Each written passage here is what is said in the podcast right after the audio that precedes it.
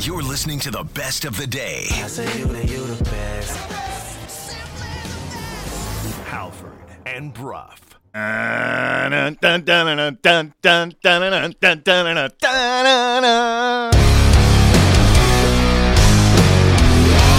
You're listening to Halford and Brough.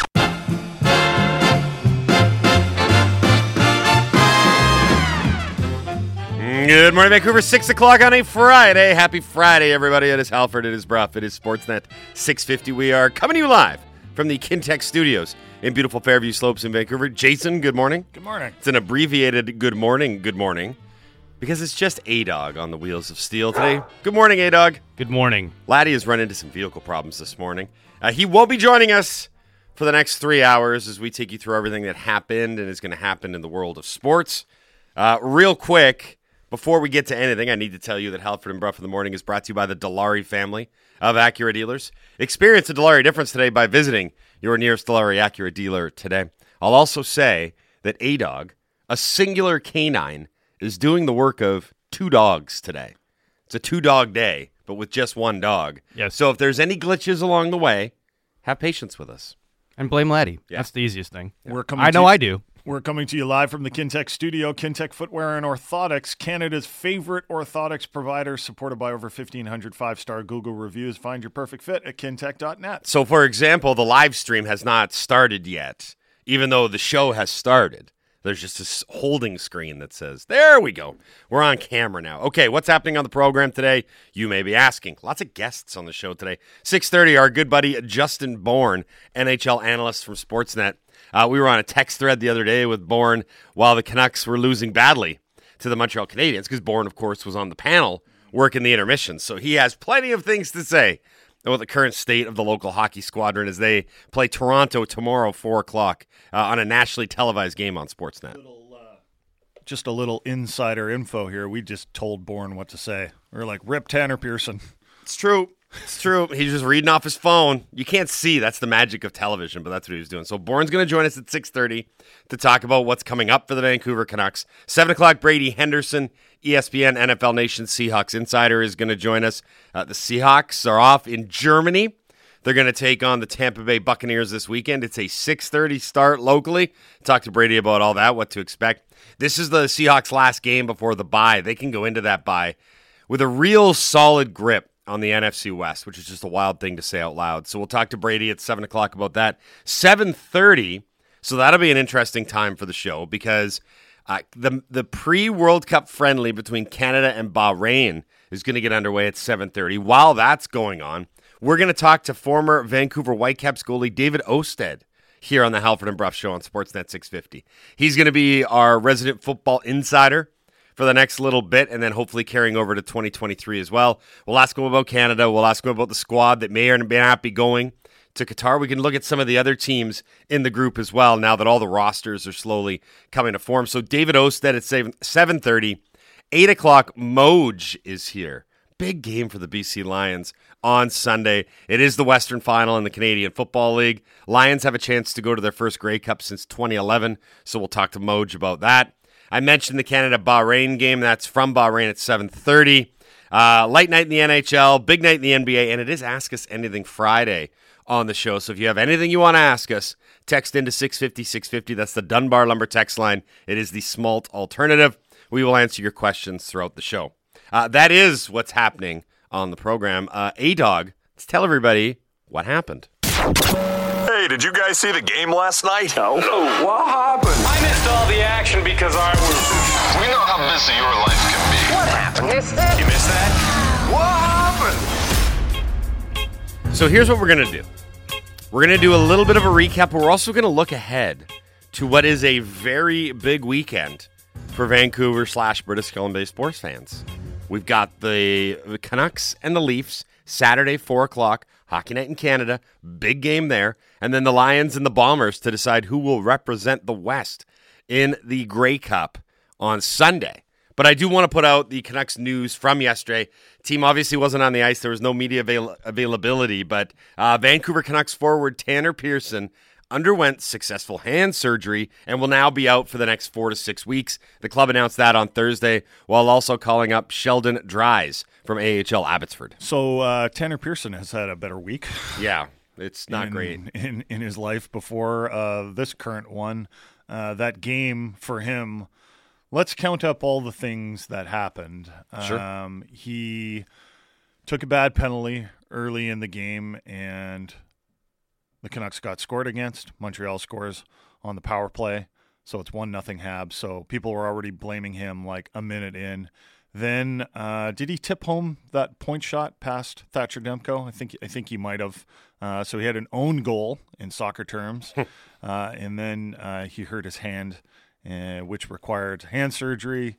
Um, he has he had to leave that game. Obviously, he didn't finish the game, and it was so bad for him during that game that when the Canucks tweeted out that Tanner Pearson will not return to the game, normally what happens is they tweet out that he sustained a lower body injury or upper body injury or some Sure. sort of injury, like he's injured and will not return to the game.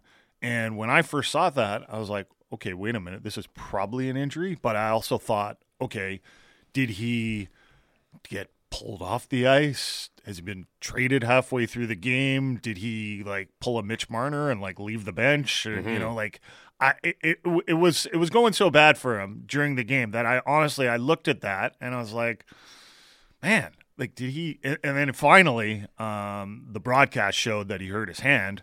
So I was kind of like, okay, well, it's well, it's an injury, but uh, so Tanner Pearson is going to ne- miss the uh, next four to six weeks.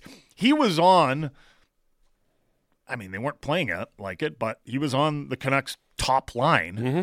with JT Miller and Brock Boeser. Now, for the record, and we've talked about this right from the very start, I don't I don't like that line. I, I never did. I don't think there's enough speed on that line. Uh, and it did not play uh, well together. I didn't think at all. Uh, JT Miller at five on five has not been good. He's put up a bunch of points on the power play. Uh, Brock Boeser has not scored yet, although he missed a few games because of injury. Uh, no goals for Brock Boeser, though. That's something that maybe we don't talk about enough. Uh, and then Tanner Pearson, the aforementioned Tanner Pearson, who we've been talking about, and a lot of people, you know, if he if he hadn't uh, missed that, if he's not going to miss uh, Saturday's game in Toronto uh, because of an injury. Uh, I think a lot of people would like to have seen him healthy scratched. Yeah, and that's look. No one wants to pile on a guy when he suffers an injury. It's rather unfortunate, but the reality of it is, is that narrative was out there prior to Pearson getting hurt. Was he going to be dropped from the lineup? Because a couple of things. The president of hockey ops, Jim Rutherford, threw out accountability and the need for guys on the ice to hold themselves to a certain standard and have ramifications if they don't match that standard or meet that standard. So that was one. I mean, Pearson, in addition to taking bad penalties, had one goal in 14 games. That's not the production. That's not viable production from a top six winger. And he is playing and being deployed as a top six winger on the team. And then the other part of this really is that this opens up some opportunities for guys that probably should have gotten a, a longer look in light of the fact that, injured or not, Pearson just wasn't up to snuff and might have been the biggest culprit in terms of lack of accountability so far. Bruce Boudreau was asked about it after the loss in Montreal on Wednesday night, was asked about the penalty, and was asked about if this is acceptable. And flat out, he said no.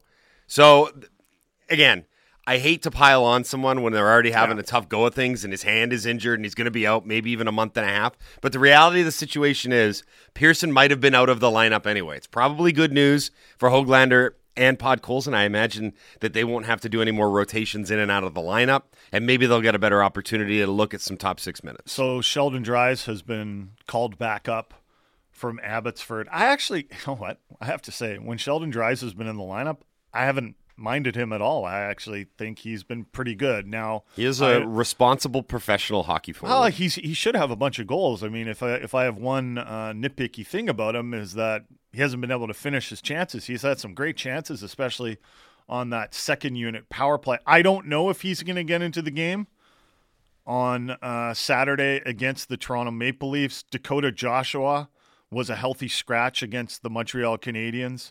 Uh, the Canucks are carrying two extra defensemen and an extra forward. Uh, Kyle Burroughs and Riley Stillman were the other scratches against the Montreal Canadiens. So I'm not sure how Bruce Boudreau is going to address his lineup Saturday against the Toronto Maple Leafs. But just looking ahead to that game, with the criticism that the Canucks received in the media yesterday, and it was tee off day. Some of it was right here. Yeah, yeah. Halford I and mean, we- show on we- Sportsnet 650. We definitely led the way.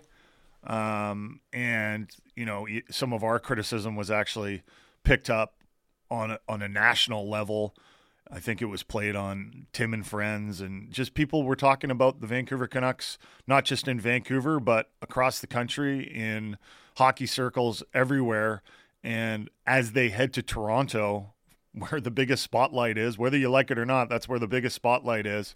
Um, I'll be very curious to see how they come out and how they play, and also uh, if the broadcast with the insiders like Elliotte Friedman has any little tidbits to share on this team because that's usually how it works. I don't know if everyone knows this, but you know, Elliotte will call his sources ahead of ahead of Saturday's game and he'll be like, "Listen, I need something here for the broadcast because we're we're talking about the Canucks here. What what can I get here?" So, the other thing to mention about this weekend as we look ahead to the next 48, 72 hours in sports is that this is also uh, Hockey Hall of Fame induction weekend. So, there's going to be even more of a hyper focus on Toronto, where, of course, the Hockey Hall of Fame is located, and the Vancouver Canucks, because Sedin, both the Sedins and Luongo are all going in. So, the festivities actually begin today. Uh, there's going to be a ring ceremony and there's going to be media availability. Of note, Henrik Sedin won't be there as he is overcoming a bout of COVID, so he's going to take an extra day away from the festivities. But uh, Friday, Saturday, Sunday, Jason, there's going to be a lot of media, even more so in town, circling these two teams in particular because of not just their matchup on Saturday, but also their relationship to the Hockey Hall of Fame induction ceremony over the weekend. By the way, they all go in on Monday.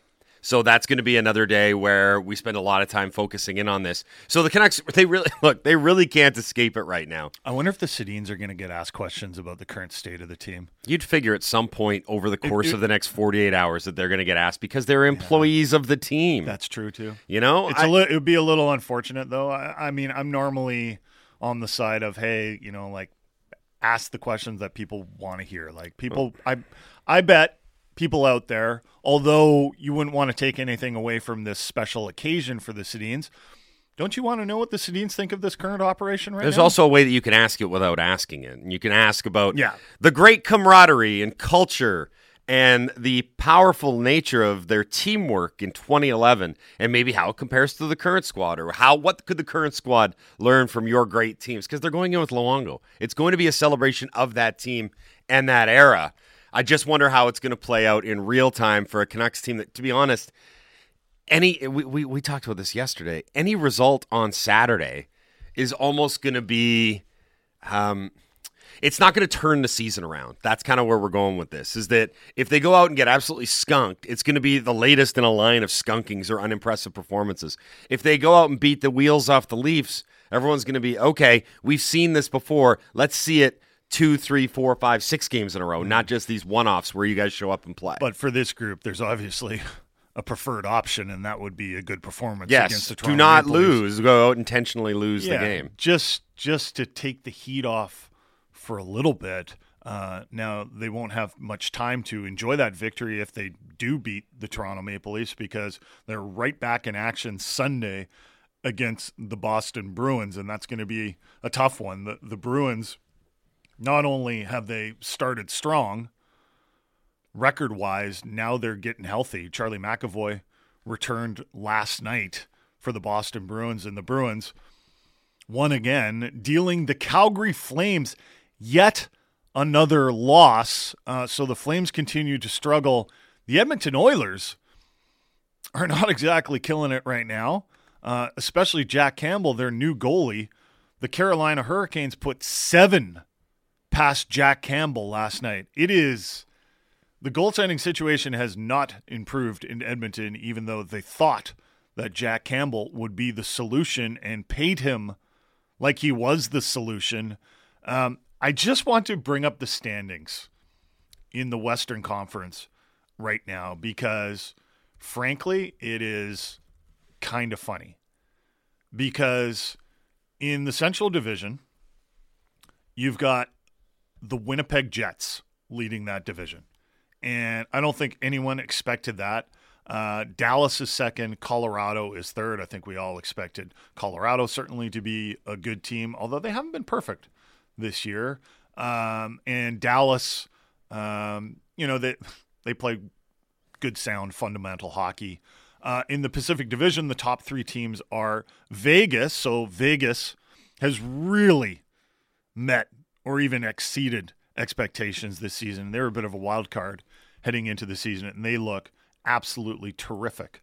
The second and third place teams in the Pacific Division, not the teams from Alberta. It's Los Angeles, who are nine six and one, and yet they've got a negative goal differential. So you know they've been good mostly, but also a bit bad.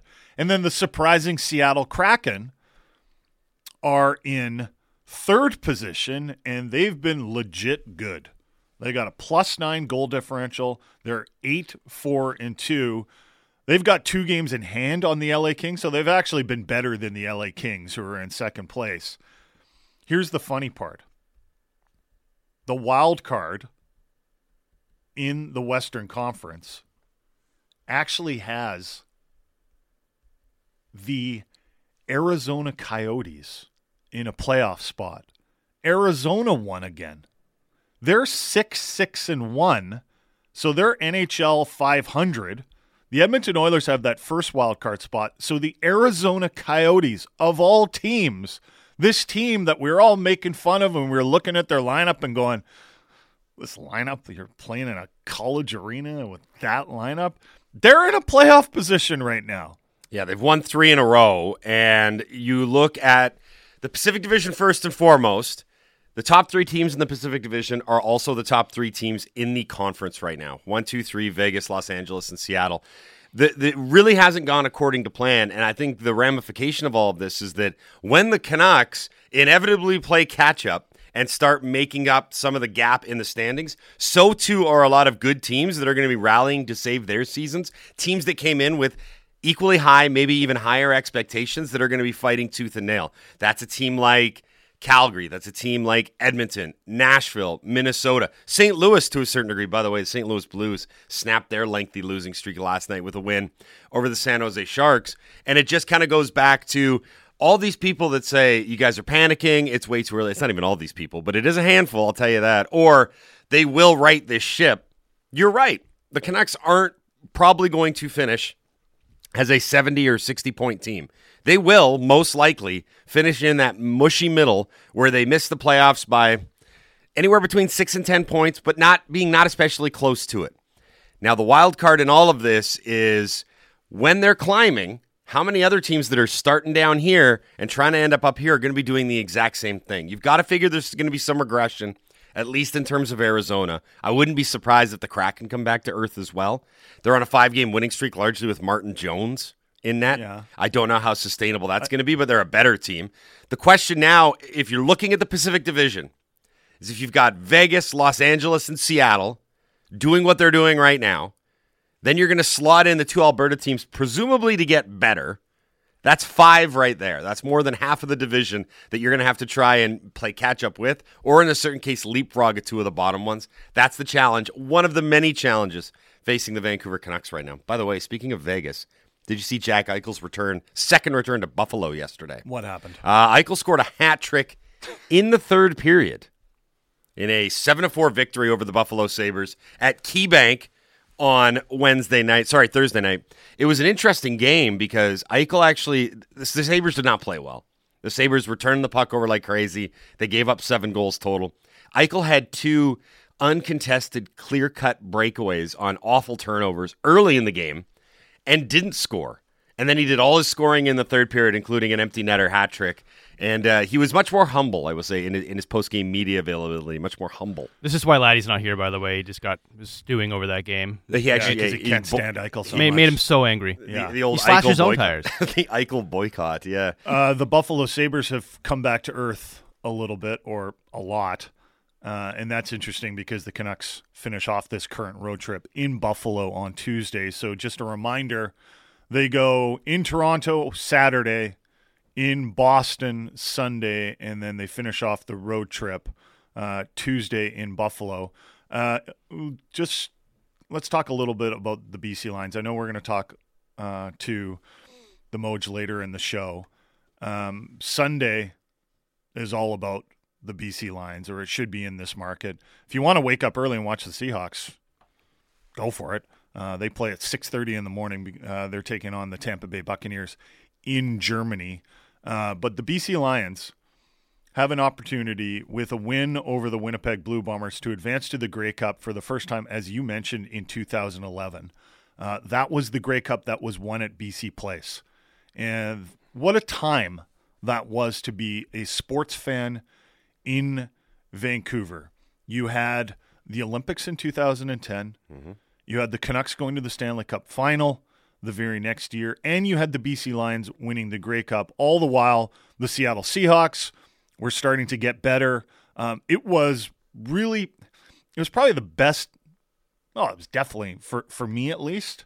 It was the best era I can remember in whatever you want to call it, Vancouver sports history, Pacific Northwest sports history. It, it really was incredible. It seemed like there was a big game every second weekend.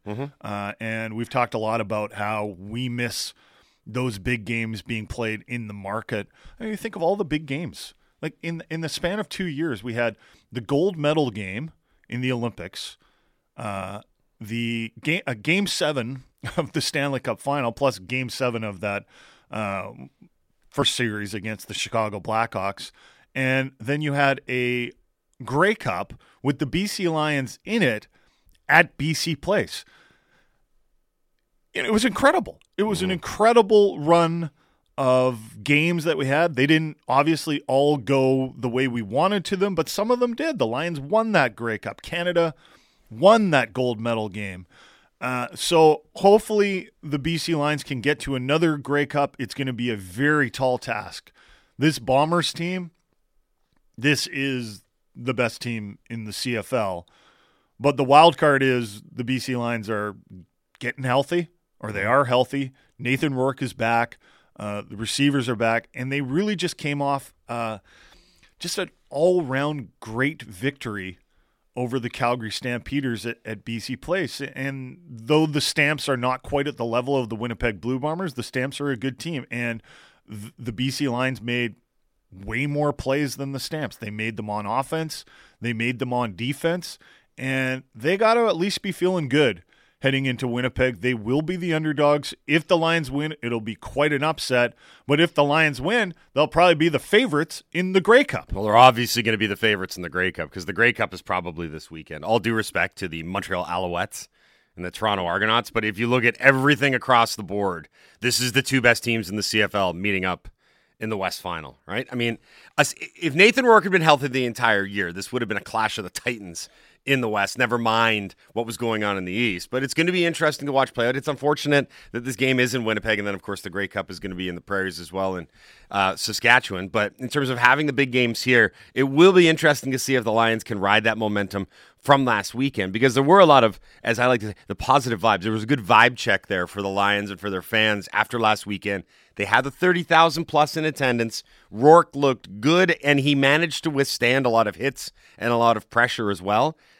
I kind of feel like the Lions can go into this one, not necessarily playing with house money, but they've had a good season. They've t- they ticked a lot of boxes. They went 12 and 6. They hosted and won a home playoff game. Nathan Rourke went out and came back healthy. So a lot has gone right for them. I feel like they can play free and loose and just go out and not worry about honestly not worry about the result because I think that on talent alone they match up pretty well, but no one's expecting him to get out of Winnipeg with a win. Everyone is already penciling the Bombers into the Grey Cup final, and rightfully so. They've been the best team in the CFL. They've got the reigning most outstanding player in Zach Collaros, and he's had the best statistical campaign of his career. If the Lions pull off the win, how many tickets will go for sale in the Grey Cup in Regina? Because I imagine A lot of them have been bought up by Bombers fans. Yeah, I mean, you would think, right? I mean, that's kind of where this whole thing was leading towards was going to be a sort of prairie festival in the Grey Cup. The, from the moment that An the, the Bombers, invasion yeah, of an invasion of Winnipeggers into Regina. that's like is that a thing? That's a feud, right? They're going to obviously fights with like knives and chains and the whole bit. Banjos, we could pretend that that's a banjos and feud. whatnot, Yeah. Let's let's invent that and Yeah. start spreading the news. So on the subject of the Lions, Moj is going to join us at eight o'clock here on the Halford and Brough Show on Sportsnet 650. We can look ahead to that big Sunday where he's going to be on the call for the Lions game. We can also get into the Seahawks stuff as well. Uh, coming up on the other side of the break, though. First time we've had him on this season, our good buddy Justin Bourne, NHL analyst from Sportsnet, so we can look at everything that he saw on Thursday night while working on the panel for the Canucks and Habs game. We can then look ahead to this game on Saturday when it is the Leafs hosting the Canucks at 4 o'clock on national television uh, on Hockey Night in Canada. We have a lot more to get to on the program. A reminder keep sending in your Ask Us Anythings. Hashtag them AUA.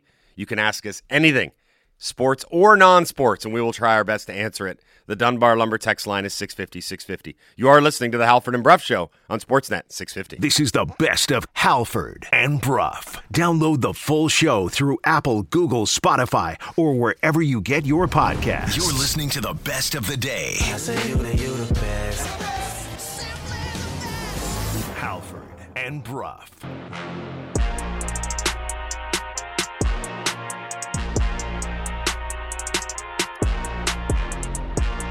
Eight oh two on a Friday. Halford Brough, Sportsnet 650. Halford and Brough in the Morning is brought to you by the Dilawri family of Acura dealers. Experience the Dilawri difference today by visiting your nearest Dilawri Acura dealer today. Uh, we are in hour three of the program. Hour three brought to you by Campbell and Pound Real Estate Appraisers. Trust the expertise of Campbell and Pound. You can do so by visiting them on the internet at campbell-pound.com today. Uh, quick update from Bahrain. It is now 1 1 between Canada and Bahrain in a pre World Cup friendly. Uh, Ismail Kone, the CF Clubfoot Montreal sensation, who I think is going to be on the Canadian roster and might get a shot at playing some significant minutes in the midfield. He's considered the next one. So CF Clubfoot. Club de Foot. Oh, Yeah, but I call it Clubfoot. Um, so you know, Alfonso Davies made the jump to Europe. Uh, so did Jonathan David. So did Tajon Buchanan. Kone's supposed to be the next great like young Canadian phenom going over. So we'll keep tabs on that.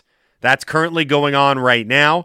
But we need to get to the Canadian Football League in this Western Final on Sunday between the Lions and the Bombers from Winnipeg. Who better to break it all down than Bob the Moj Marjanovic here on the Halford and Brough Show on Sportsnet 650, a presentation of the West Coast Auto Group. What up, Moj? You know, it's kind of funny. You guys were talking about writing. I was listening to you guys online, and I don't know if you guys know, but I'm writing a column now for Black Press. I've been doing it for about six to eight weeks, and it's been a lot of fun. But I was listening to Prof talking about his writing experience and how hard it was. I think I stayed up till like about two or two thirty last night. Um, I did a podcast with Brendan Morrison and kind of decided to dele- dedicate the column to Brendan and what he's been up to and the transition out of hockey. And I agree with Jason. I mean, radio's so much easier. You Yeah. do the interview and that's it. When you write, you got to do the interview, and then oh yeah, I've got to actually write this out now. So it was pretty interesting listening to your conversation last night. you should just uh, you should just read old Rick Reilly calls. Plenty of ideas at the back page of Sports Illustrated, my friend. You know what I'm talking about. Hey, Moj, I get, we got to turn our focus to this game on Sunday. We've been talking about it a lot today. Yeah. Um, it is. I, I don't want to say it out loud, but I already did, so I'll say it again. This is to me the Grey Cup final, just repackaged in the Western Final. This has meant as no disrespect to Montreal or Toronto, but I mean, if you look at every metric across the board, standing statistics, whatever, it's pretty clear that the two best teams of the remaining four are playing this Sunday in Winnipeg. Am I wrong? No, you're right. I think these are the two best teams. Um, to say that it's the Grey Cup final, uh, to me, that might be a little bit of a stretch. And I say that because you got to remember how big this game is, and whoever wins this game is going to have to reset and refocus next week for the Eastern Division champion. So, um, yeah, I agree with you, but yet at the same time, I still think whatever happens in that one game in Regina I mean, it's still to be determined. I've noticed that a lot of the talk from the Bombers side of things is showing an awful lot of respect, rightfully so, but an awful lot of respect to Nathan Rourke and the talent level, uh, in part because I think that a lot of people were impressed with how he came off the foot injury and then was able to orchestrate a victory for the Lions uh, against Calgary on the weekend. Um, have you had a chance to watch Rourke this week extensively? How does he look? How did he respond from? Uh, let's be honest, he took some hits against Calgary as well. They roughed him up. He gutted it out. He stuck through it. But uh, where was Nathan Rourke at in practice this week? Well, he, he looks fine. I mean, for what he is right now, and clearly he's not 100%. Um, but we had an opportunity to talk to Nathan after the first practice this week on Tuesday, and it was interesting because I said to him, I said, was there any anxiety waking up Monday after the game and in terms of how your foot would respond. And he kind of chuckled. He says, "Well, kind of, but all the anxiety went away." So every Monday night, believe it or not, he gets an X-ray taken. Okay. And he said once the X-ray was taken on Monday night, um, and everything was uh, fine structurally, he felt a lot a lot more at ease. Now, compounding the problem is that he needs to rest to get the swelling down. Yet at the same time, he doesn't want to miss any practice time, doesn't want to miss any reps. So you know, the swelling will go down a little bit, and then of course the swelling will go back up after he practices and it goes down. So it's kind of a no-win situation for him right now. But in terms of where he's at, I think he's he's fine or as good as he can be at this point. Uh, the Bombers present a huge challenge. Obviously, the record suggests it, but the quarterback position, uh, it's going to be a far cry. All due respect, again, I'm not trying to disrespect anyone, but all due respect to Jake Maier and Bo Levi Mitchell. Uh, Zach Collaros is the reigning MOP. Uh, best. This is a great season for him statistically. Maybe the best season of his career. So behind center, uh, the Lions are going to face a much more difficult task, I would say, than they did last week against Calgary. Oh, without a doubt. And you look at his performance against the Lions in Week Five; it was probably one of his best performances of the year. Uh, I think what the Lions want to do defensively, and talking to defensive coordinator Ryan Phillips, is I think they want. Well, I don't think I know they want to keep Zach Collaros in the pocket. They don't want Collaros extending plays because he's extremely dangerous when he does extend plays, when he breaks contain or or steps up into the pocket. And those times that it becomes street ball, as Ryan Phillips calls it, his favorite target at that point is Dalton Schoen, who's had an outstanding campaign for the Winnipeg Blue Bombers, led the league in touchdown receptions. So um, that I think is key number one for the Lions on defense is to not allow Zach Collaros to extend plays. And if you go back to that game in Week Five, that's something that he did very well against the Lions, and it cost him. What else about the Bombers makes them such a good team? They know how to win. I mean, you know, it's it's a cliche, but they have enough veterans on that team and they have that culture that no matter what the circumstances, they believe they're going to find a way to win. I mean, you win back-to-back championships, uh, uh, you're doing something right, and they have a lot of impact players too. I mean, you know, when everything when the cream rises, so to speak, you know, it's you know you always hear that expression: your best players have to be your best players.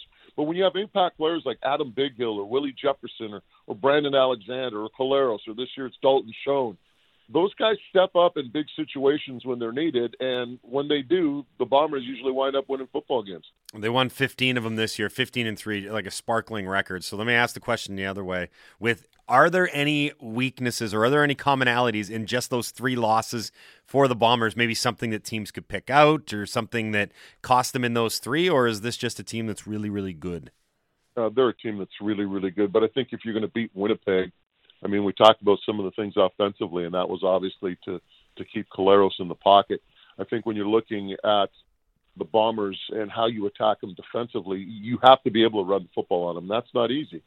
Um, you have to be able to get into situations where it's second and four, second and three, and make those. As you know, they'd like to say, stay ahead of schedule because if you get into second and long situations, and all of a sudden you're allowing Willie Jefferson to pin his ears back or you're allowing Sales or Jeff Code or any of those guys they have up front to bring it on, on a pass situation, you're making life extremely difficult for yourself. Uh, so, with that said, is it safe to assume there might be a healthy dose of James Butler on Sunday? Well, I think if the Lions want to win, there has to be a healthy dose of mm. James Butler and or um, those extended handoffs that we always talk about. You know, like hitting Butler out of the flat, hitting Butler out of the backfield in the flats, or you know maybe checking it down to him over the middle. But you have to do something to allow yourself to get into manageable second downs. Because he did a good job of that against Calgary. Like he, I think it was what like 20 carries for almost 100 yards. It wasn't super flashy. There weren't any. I think there was maybe one run over 20 yards, but he was able to keep like you know all the cliches like keep the sticks moving or make your next downs manageable. But that's uh, that's understandable because he's been a really good runner for them all year. Well, yeah, but you know, if you look at the numbers too, guys, his second half, he's been outstanding. He has completely flipped it around in the second half compared to his production in the first half. Not that he was bad in the first half, but like the the second half of the season, he's just been absolutely been lights out for the BC Lions. And you're right, he, he's not that type of runner that's going to rip off um, a 70 yard run or I think his longest run of the year this year might be like 35 or something. I mean, it it's not that long, and most of his runs are like 15 yards or less. He's not that type of back that you know rips off a 40 yarder, rips off a 60 yarder, and at the end of the day, he has 15 carries for 132 yards or something. He's just that constant churning five yards, three yards, eight yards, nine yards, 14, 12, that type of runner. Do you think Rick Campbell will have any tricks up his sleeve uh, to beat the Winnipeg Blue Bombers? Uh, I don't know if it's going to get it done with a conservative game plan. He had a he had one pretty good trick against the Calgary Stampeders, third and short, ended up getting a touchdown. Um, what do you think his mentality will be going into this game? Well, I think you're bang on. If they've got anything that they can use, they'll use it. I mean, they have to win this football game to get to the Grey Cup. And you know, it's funny. Giulio Caravatta, uh, obviously our color analyst on the broadcast, had a conversation with offensive coordinator Jordan Maksymic. They had that play on third and short in their book, in their playbook, for two years. Jordan Maksymic told Giulio that they've been sitting on that play for two years looking for the right time to use it. And guess what? They used it. So, yeah, I mean, they've got plenty of aces up their sleeves. The question is, do they find the right situation to using it? And not just the situation, but, you know, when you, and, Jordan talked about this with Giulio, the ball had to be on the right hash. The ball, you know, they, they had to be in this sort of alignment. So Mhm. it's almost like a perfect storm for that to occur, but the Lions got it and they used it. Will weather be a factor on Sunday in Winnipeg? I'm looking at the forecast high of minus six, low of minus 12. Yeah, um, it's supposed to be sunny from what I've seen. The the one thing that I think I would be concerned with is not necessarily the minus six, but the wind, right? Because if it's really windy, now that minus six becomes more like minus fifteen or minus twenty. So um, I haven't looked at the the wind factor yet, but I've, from what I've been told earlier, I don't think it's that bad. So we'll see. But to me, that's the bigger concern. If there's a wind and, and that minus six, like I said, all of a sudden feels like minus fifteen. All right, Moj, uh, it's that time uh, where we where we do an Ask Us Anything for you. That Thi- time of the week. Ask us anything. this every week. Ask Us Anything Friday. This is not necessarily for you, and it's not food related. So you're going to step outside your comfort zone a little bit here. This one's from Matt and Abby. Ask Us Anything. Have you ever seen anything unexplained, like a Sasquatch or a ghost or a UFO? Anything happen in your life where you're like, that is crazy. I cannot explain that. I now believe in ghosts or aliens or whatever. Anything in your life? No, Oh, that's off boring. the top of my head, no. Oh. Do you, but you, okay, though, here's here, follow up question. Follow up question. Well, hold on. When I was a kid, though, like we'd always go like up to Kelowna and Kamloops, like you know, this little summer getaways for the weekends and stuff. I would be glued, looking to the side of the road, like looking into the hills for a Sasquatch. Right. Yeah. What No about problem. Ogopogo? Yeah, if you my went kid to the did that with Okanagan? Ogopogo this No. summer. Yeah, yeah. he I bet. He, I bet he had like I think that's it Yeah, a he- couple times. Is that is that one? He thought he caught That's it. a wave. He, he thought he caught it once. I'm like, eh, I don't think the Yogopogo is going to fit lot. your kitty rod there, bud. My follow up question is: Do you believe in aliens or ghosts? Yes. Which, which, which one? Aliens, ghosts, both? Both. Really? I mean, there's there's just too much stuff going on to think that it's all a fraud or all a hoax. Same thing with ghosts, right? What do you mean? Um, too much stuff going on? Is that that's like a many people say that there are ghosts? Well, no, but I mean, like you know, you see these these videos of airline pilots looking at lights in the sky and not being able to identify them. I've seen videos of fighter pilots looking at unidentified flying objects. I mean, there's just too many of those things Right. that are out there that you know that I just can't believe that it's a hoax. I actually believe that it has to exist. Same thing with with ghosts. I'm going down to New Orleans after the Grey Cup, and you know, reading some of the stories there about haunted places, and mm-hmm. you know, the burb, the the Bor- new, it's kind of it's called the Bourbon Hotel, the Bourbon Orleans Hotel, which is supposedly haunted. So again, there's just too many stories from too many different people telling you that you know these things are actually occurring. I'm with you, Moj. I believe too. I'm a believer. Yeah, there No you go. kidding. You still believe in a lot of stuff. Yeah. Andy, Andy I still believe in Santa Claus. Uh, Moj, I'm with you as well. The truth is out there. We just have to find it. Hey, enjoy the game on Sunday. Have a good call. Uh, we'll do this again next Friday. Thanks, fellas. Go Canada when it comes to soccer. Uh, 1 1 still, but I agree. Go Canada, go. Thanks, Moj. That's Bob the Moj Marjanovich here on the Halford and Brough Show on Sportsnet 650. Uh, a presentation of the West Coast Auto Group. Great service, great sele- selection just over the bridge in Maple Ridge. I mentioned Canada still 1 1 with Bahrain, 42nd minute. Uh, it's very rare that we actually get live sporting events on the Halford and Brough Show in the morning. Not a lot of events go between the hours of 6 and 9 a.m. Have you guys ever here we are. seen a ghost or a UFO or anything No. crazy like that? Anything Um, happen like that in your lives? I think I've seen some like inexplicable stuff, but my, my mind's never gone to being like I just witnessed the paranormal or Okay. the supernatural or anything. Yeah, same. Um, I yeah, I'm. I'm disappointed. I wish I have. I don't. Nah, I don't. That that cool. that's- that stuff freaks me out. Yeah. To be honest, that, I think that's partly why my mind won't go there. Mm-hmm. Is I get like just too freaked out at the the potential impossibility. aliens are far more likely than ghosts. Yes, to be I agree. Because aliens, there's a science to that, whereas ghosts is like, well, it's just Well, aliens, if you have think no of way the of- universe, it's infinite, right? There's So it's probably- probable? probably, something out there, yeah, right? but probable. That's if you Yeah. believe in the concept of infinity. That's true. Or ghost aliens. That's true. Well, are there? Yeah, that's true. When aliens die, are there ghosts of aliens? Mm-hmm. And maybe have we seen ghost aliens? How deep does this rabbit hole go? Uh, Chayton and Surrey with an Ask Us Anything. It's Ask Us Anything Friday on the Halford and Brough Show. If you've got any questions for us, and this literally means any questions, sports, entertainment, life, aliens, Love.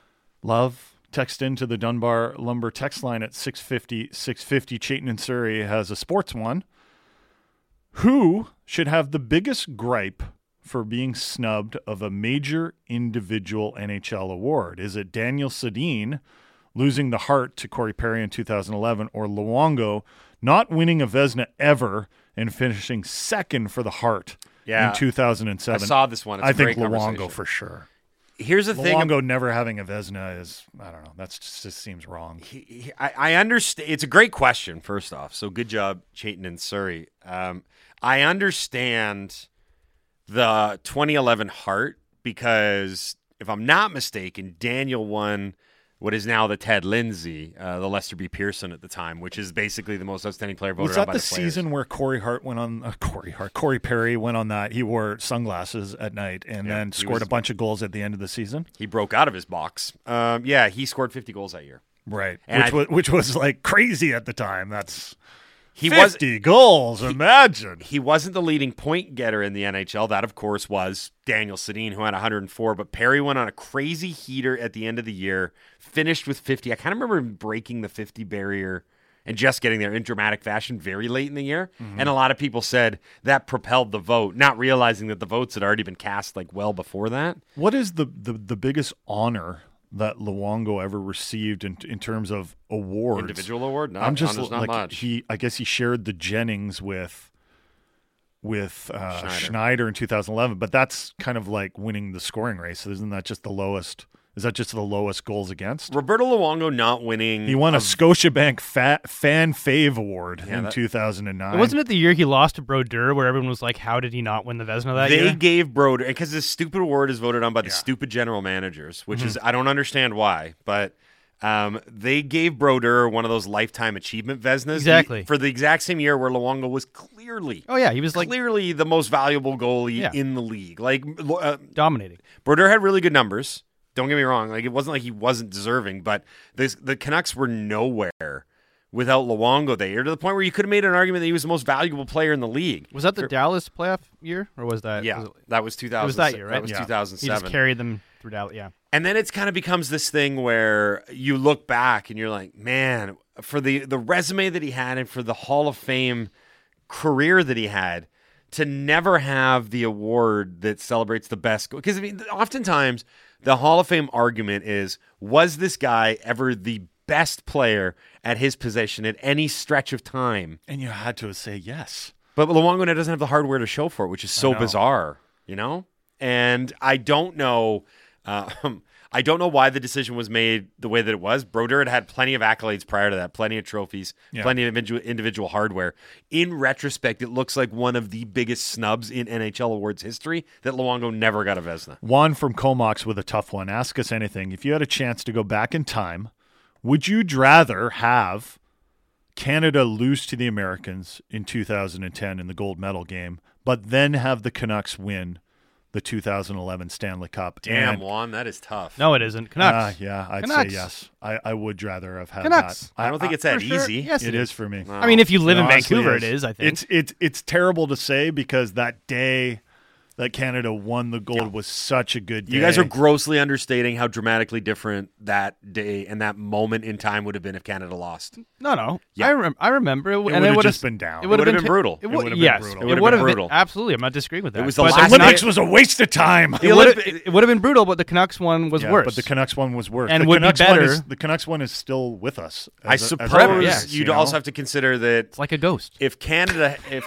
ghosts do exist. some sort of ghost alien, if the if here's something to definitely consider in this conversation, if Canada had lost, the end of the Olympics in 2010, that final day would have been different. Sure. It would not have resulted in a full scale riot where the city burned. Well, I think the I, think, don't think I think so. there's I don't- still. I think there still might have been a riot if the Canucks had won that game. Yeah. But it would have been a happy riot. Yeah, it would have been a happier riot. People would have been building cars. It would have been a riot. And shops. an- yeah, right. It would have been like roasting marshmallows Yeah. on the fires and that sort of thing. It would have cops been, were it would have been a lot more Kumbaya. joke. Yeah. No, but I do think there still could have been trouble downtown because I think there were just so many people downtown. And uh, well, anyway, we don't need to revisit that. But, No. but I would have, I would definitely taken that because Okay. I. You know, here's another thing: I've seen Canada win. I've seen Canada win a bunch of times.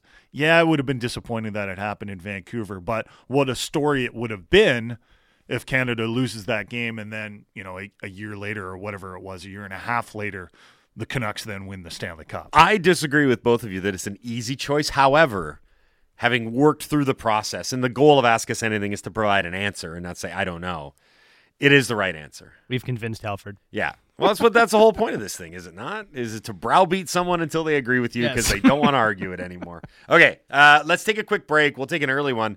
Uh, we got to come back.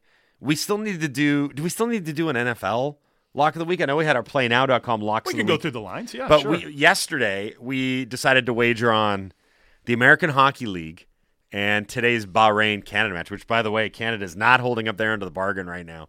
I picked them to win in Bahrain, 1.75 odds. They were the favorites. It's tied 1 1 at the half. Well, you know, the Abbotsford Canucks didn't come through for me either last night. They beat the Henderson Silver Knights, but only by one goal. I thought you were getting greedy on the puck line. I'm just going to throw that out there. I Thought you could have just taken them on the money line. Henderson just lo- Henderson just lost seven nothing to San Diego. I guess they were looking for a bounce back after Gonna that. say, they, were mo- they were a motivated team. They were like, "This is not Silver Knights hockey. This is not what we over our what two year existence." Didn't the coach actually say we weren't playing up to an AHL level? Is Henderson in place? Yes, in Nevada.